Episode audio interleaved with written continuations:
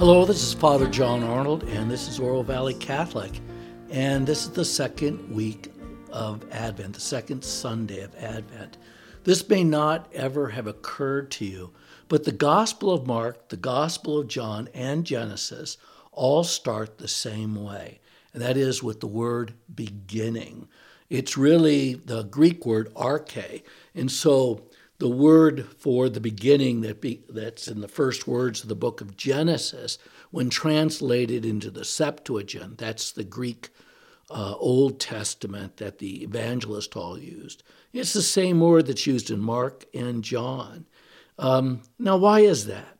Well, we'll have John's Gospel on Christmas Day, and it begins In the beginning was the Word, and the Word was with God, and the Word was God. Well, when the book of Genesis uses those words, um, it, if you remember, on the first day, wisdom is created. And John uses the word logos, which means wisdom, which is really interesting because in the way that it's used in the New Testament, wisdom, logos, means God's dynamic, creative word, um, or pre existent wisdom, as in uh, wisdom literature like uh, the book of Sirach or Proverbs. And it also means the ultimate intelligibility of reality, as in Greek philosophy. Uh, have you ever considered why you can understand anything? Why we do math? Or, as we say, or some philosophers say about human beings, what makes human beings unique is that we make judgments on the judgments that we make. This sense of self consciousness is much more profound than simply we feel pain. Well, in Mark's gospel, it's different, but he still uses the same word, arche. And the gospel for today uh, begins the beginning of the gospel of Jesus Christ, the Son of God. So in Mark's gospel, in that first chapter, which is just bang, bang, bang, um, the gospel begins. John the Baptist preaches. Jesus enters into the waters of baptism. Jesus is tempted in the wilderness. Jesus comes out of the wilderness after being tempted by Satan and proclaims that the kingdom of God is at hand. Uh, repent and believe the gospel. Um, and in John's gospel, Jesus is this rabbinic teacher, the Son of God, and that the good news is Jesus' life. He is the way. He teaches us how to be a human being. In Hebrew, the word would be halakha. You learn the halakha from your rabbi. Well, in Genesis, chapter 1, verse 1, which begins both like John and Mark begin with, in the beginning. Remember, it says, in the beginning, when God created the heavens and the earth, and the earth was without form or shape, with darkness over the abyss, and a mighty wind sweeping over the waters. And so, what's the other connection between John's gospel, Mark's gospel, and Genesis? Yeah, you got it water. It's either the waters of baptism, the waters of creation. So in Genesis, God separates the water. In John and Mark, uh, God enters into the waters of baptism and leads us through. So, what is being said here by the evangelist? The same thing that's being said in Genesis by those ancient writers uh, new beginnings, new life, God's creative act leading the way. You see, the way is the key insight. The way is how you become a human being. You can become a human being or you can act towards your darkest impulses. But Jesus in the Gospel of Mark shows us what it means to be fully human because we are created to participate in divine order. And so let's turn to the Old Testament and the book of Isaiah.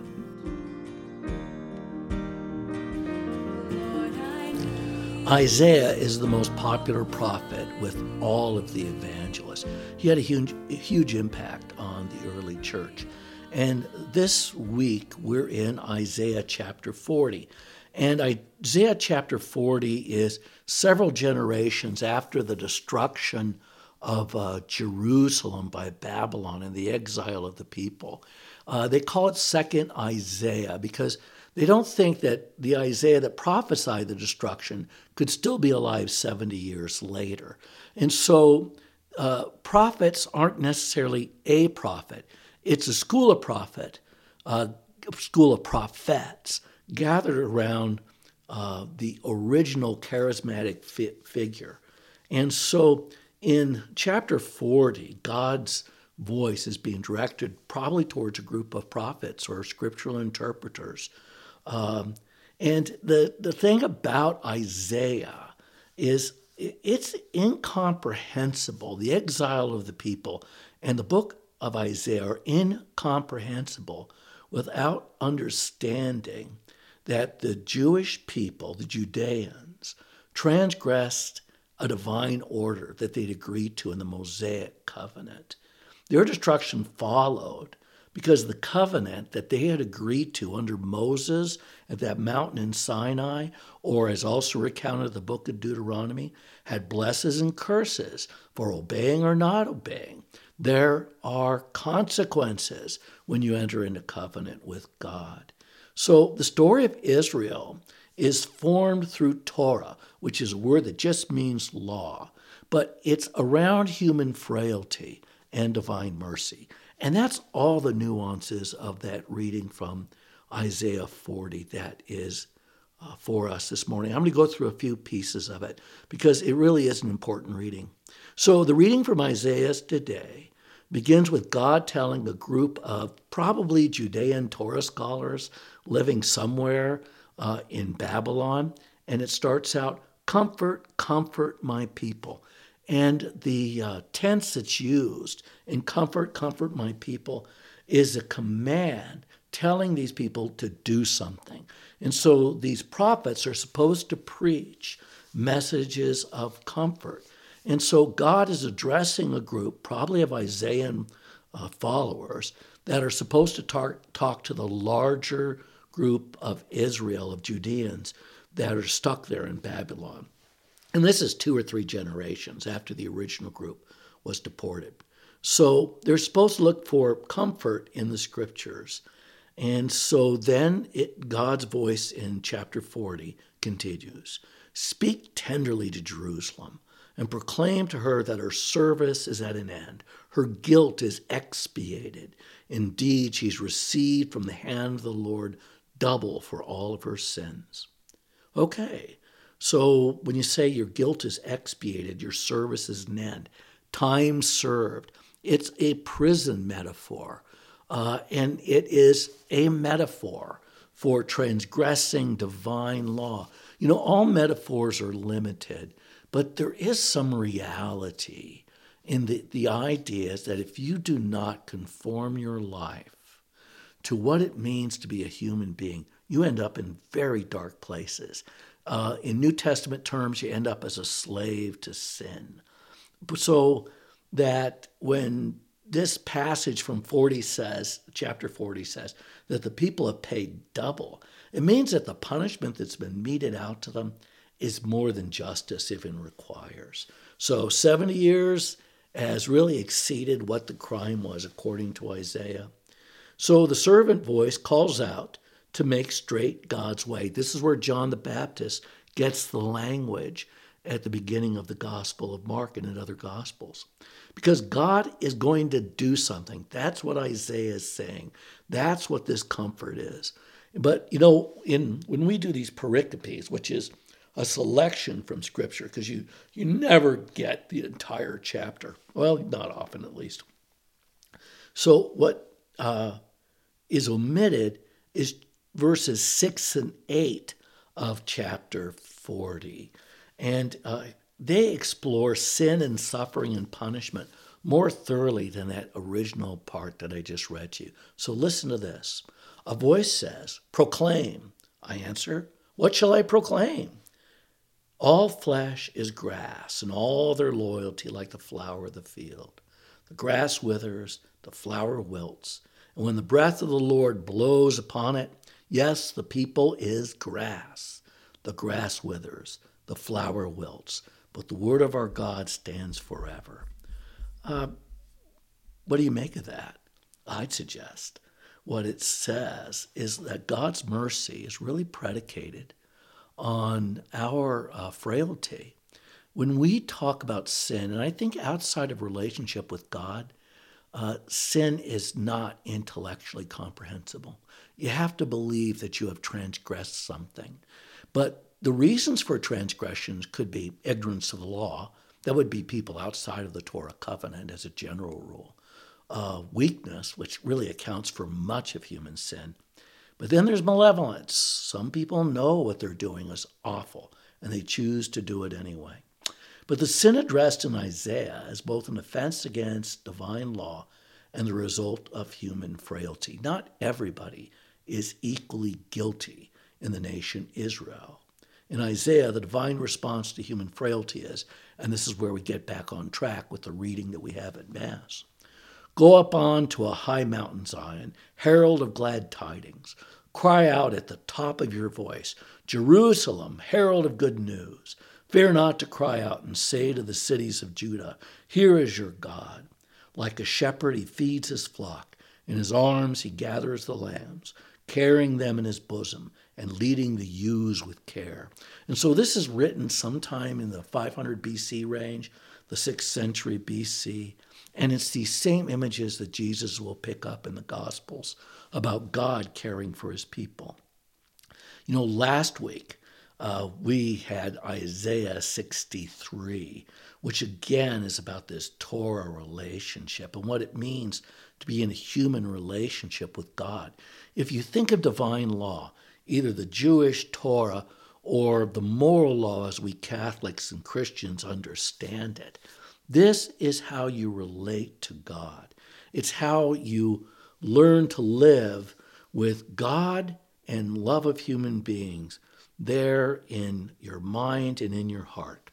Sin, either the refusal to enter into that covenant relationship or after entering into that covenant, relationship, to fail because of ignorance, frailty, that is, weakness or malevolence. This is what sin is. Sin is being somebody other than you were made to be.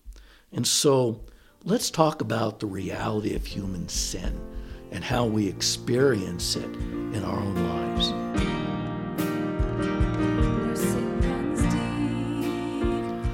You know, I guess a psychologist would refer to sin as uh, merely dysfunction. Uh, but you know, psychology does not promote a moral order. What it promotes is trying to be functional, uh, to have some level of happiness. But I think the Catholic uh, response to it is it's not possible to be happy unless your life is directed towards God. You cannot be a slave to all the things that can enslave you and be happy. And I think Catholics mostly buy into that. But consider it like this as to why what we believe is, in fact, the most plausible way to think about what it means to be a human, uh, a human being. Divine law describes what it means to be a human being in relationship to God and one another. Just think of the Ten Commandments, the first three oriented towards love and worship of God, the other seven saying what you shall not do to your neighbor, right? But to sin is to act contrary to what we were made for. Either we refuse to worship God and we take someone else, some, someone or something else as God, idol worship, or we refuse to love our neighbor and we we covet their wife or we kill them or we steal from them or we lie about them. Um, when you do something like that, if you're a sociopath, apparently you don't feel anything. But a human being, feeling that they have transgressed something, even if they did it ignorantly, can feel the pain of sin or the stain of sin. Or even if they don't feel guilty about that, they can tra- walk into this trap where they just can't see what's in the dark and biting them. You know what's a really good example of the long shadow that sin casts in our own in our own uh, country, and it's really erupted this year. Uh, this is from uh, Gary Anderson's book "Sin: A History." And it's published by Yale University Press, so I think Dr. Anderson's at Notre Dame. But here's what here's his big example of the stain of sin on a national level in America. For example, he says, slavery in the United States is said to have left a stain upon our hands that still awaits cleansing.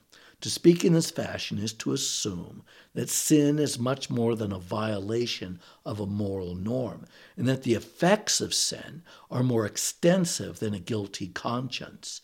A verbal declaration of regret may be fine, but the way a culture grapples with the enduring legacy of sin is another matter. A wrongful deed creates in its wake some sort of thing that has to be removed. It's not always easy to escape sin. The terrible legacy of slavery in the 19th century is one example of how the effects of sin can linger long after the perpetrators have left the scene. How do you think our nation uh, grapples with the sin of racism. We've talked about making reparation payments, but would that make the sin go away? If, if there was a payment to descendants of African slaves for how many generations, forever, would that still make the guilt go away? Can uh, we make it go away by trying to uh, pretend that there were not human beings there, because that's what our Constitution did. I like to point out that the Constitution of the United States is not a covenant with God. The Constitution of the United States is something we made up based on 18th century philosophy. And in that Constitution, if I remember correctly, uh, Native Americans and African Americans were both defined as something less than persons, something like two thirds or three quarters of a person, mostly for census uh, purposes, I think.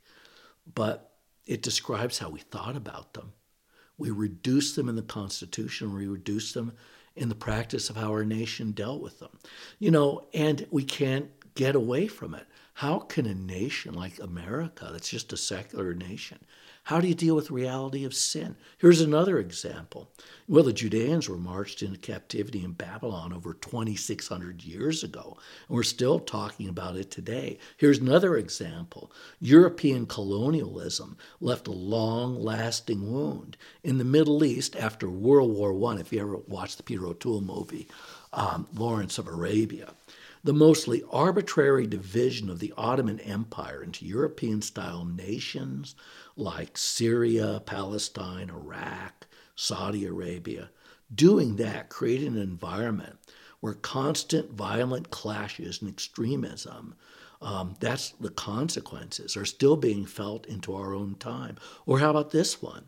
The Nazi persecution of the Jews left a long lasting shadow in Germany and the world that continues to, re- to resonate 80 years after the end of World War II. You can just keep going. All of these things that just will not go away. The Orthodox still blame Latin Catholics for the Crusader sack of Constantinople, and I think it was the 13th century.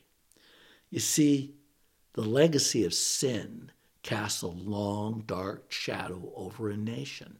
Sin isn't just about individuals, sin is about a people. And so, this whole story of Isaiah and the people being uh, put into Babylon and then told that their sin has been requited, it's uh, that they've served double for their sins, is what Isaiah 43 says. There's some reality there in how the Jews and Christians think about that and about the fall of Jerusalem. Uh, there are avenues there for human beings that are not available uh, for the people who follow the Nazi, the Nazi Germany and other uh, heirs, but had no role in those crimes, or the people caught up in all the divisions of the Middle East, or even in our own country, slavery. This is a human problem. But you know, as we all know, because mostly we talk about sin having personal consequences, because I think we've all had the experience of sin as a way that wounds how we see ourselves, our relationship with God, and our relationship with one another. Um, someone you've really hurt, they're the last person you want to walk in to a room and make eye contact with. But sin is bigger, and that was my point. It distorts nations, it distorts people. You see, to be a Catholic, be baptized, we have a way of dealing with sin. But how does the government of the United States deal with it, a secular government? You know, in ancient Israel, which was very different from the government of the United States, the stain of sin was removed through sacrifice and almsgiving on both the national and the personal level. Um, that's because Israel had a different understanding. They didn't make the Torah up. We made up the Constitution of the United States out of 18th century philosophy. We have five out of four lawyers that tell us that abortion is actually really okay. Uh, this is how we think about sin. And it's deadly for dealing with uh, dysfunctional human behavior. Uh, because dysfunctional human behavior is more than just a psychological reality. It's a deeply spiritual reality. But in Israel, once a year at Yom Kippur, that high priest would make um, atonement for the sins of the, the people in the nation. Um, it's this whole understanding of corporate and personal sacrifice in Israel that informs how the New Testament looks at the death of Jesus on the cross. Um, Jesus is incomprehensible without an understanding that sin is bigger than I make bad choices. Sin is debilitating, and if human beings can't deal with it, sin will destroy us.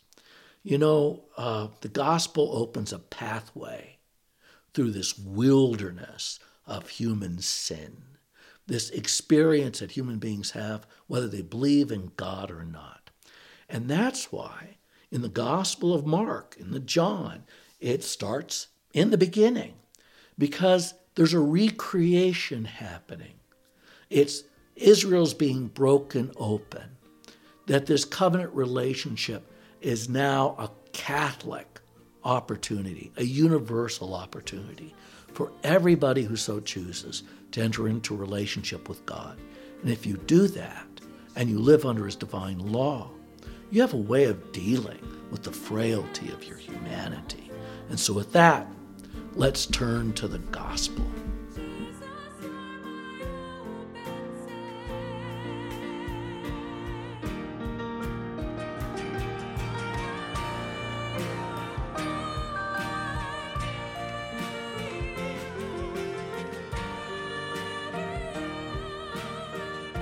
And so Mark's gospel, the beginning of the gospel of Jesus Christ, the Son of God, and then it re- immediately goes to a voice of one crying out in the desert, prepare the way of the Lord, make straight his paths. Don't don't forget Isaiah, because this is going back to this understanding of reconciliation that the people are being led in Isaiah from Babylon back to Jerusalem. In the Gospel of Mark, that same historic experience is now the image about people entering the waters of the Jordan River and coming out reconciled to God. And then one very special man enters. So think about Jesus' baptism, because that's how the Christmas season will end.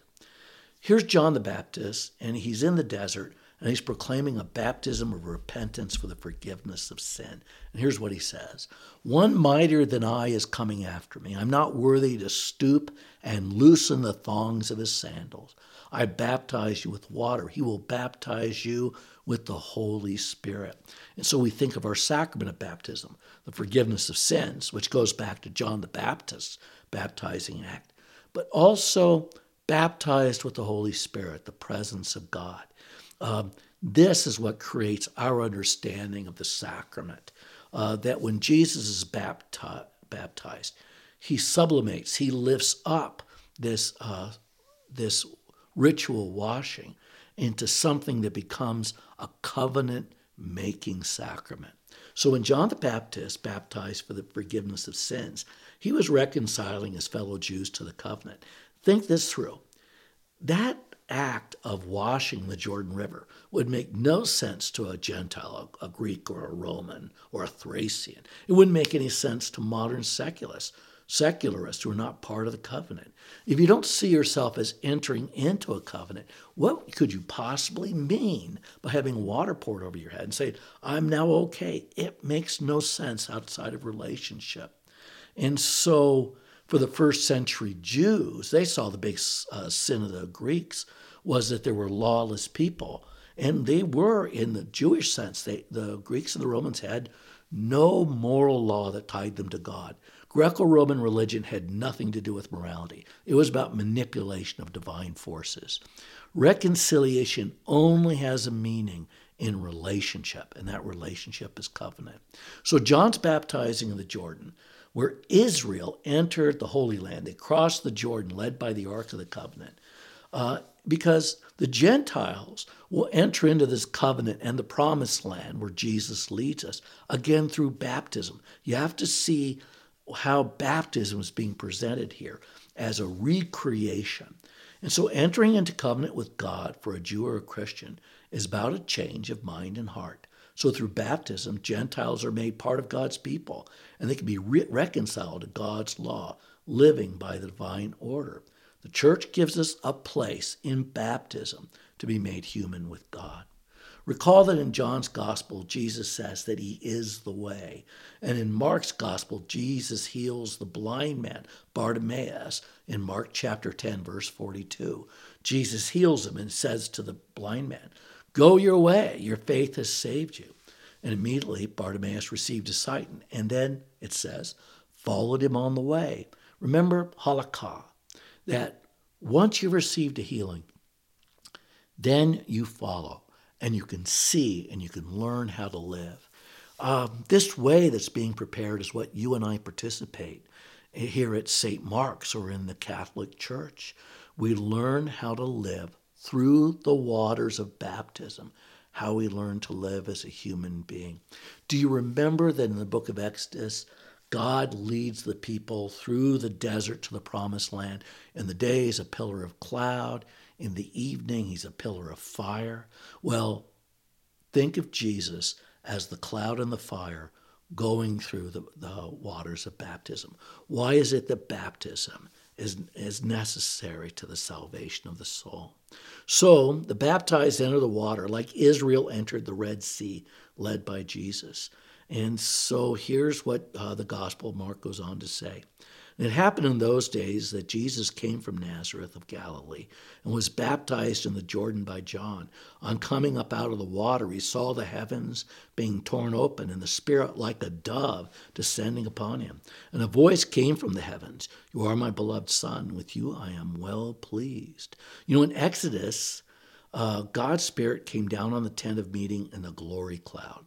So when Jesus is baptized, the heavens are torn open and the Spirit descends like a dove. Remember, after 40 days and nights of the flood, Moses set a dove out and returned with an olive sprig as a sign of hope, Genesis chapter 8. That's, I think, what John means. This dove comes and it's a sign of hope. Uh, that's really at the heart of baptism. And so I'd like to wrap this all up. You know, in this study of these scriptures, remember that the evangelists begin their gospel in the beginning, followed by the story of John the Baptist and the Lord's own baptism, because baptism is a new beginning where God recreates our hearts and minds. Jesus calls us to repent and believe in the gospel. Where God separated the waters in Genesis, uh, God enters into the water and remakes them in uh, the four gospels. And so, Jesus in Mark comes up out of the water. We'll have these readings later, I think, in January. Um, but he comes out and he goes into the desert where he's tempted by Satan, overcomes uh, the claim of evil on the human heart. And then he comes out, and here's what the Gospel of Mark says. After John had been arrested, his ministry's over, his, his service is done. Jesus came to Galilee proclaiming the gospel of God. This is the time of fulfillment. The kingdom of God is at hand. Repent and believe in the gospel. And so Jesus enters the water of baptism and comes out with the gospel call, which his angels, his apostles, are sent out to the four corners of the earth to proclaim. So, why does Mark start out as gospel, the beginning, in the beginning? Because in the beginning, John the Baptist, a voice crying in the wilderness, remember Isaiah, prepared a way for God through the waters of baptism. Jesus came leading through the waters of baptism and emerged to proclaim the kingdom of God is at hand. Repent and believe the gospel.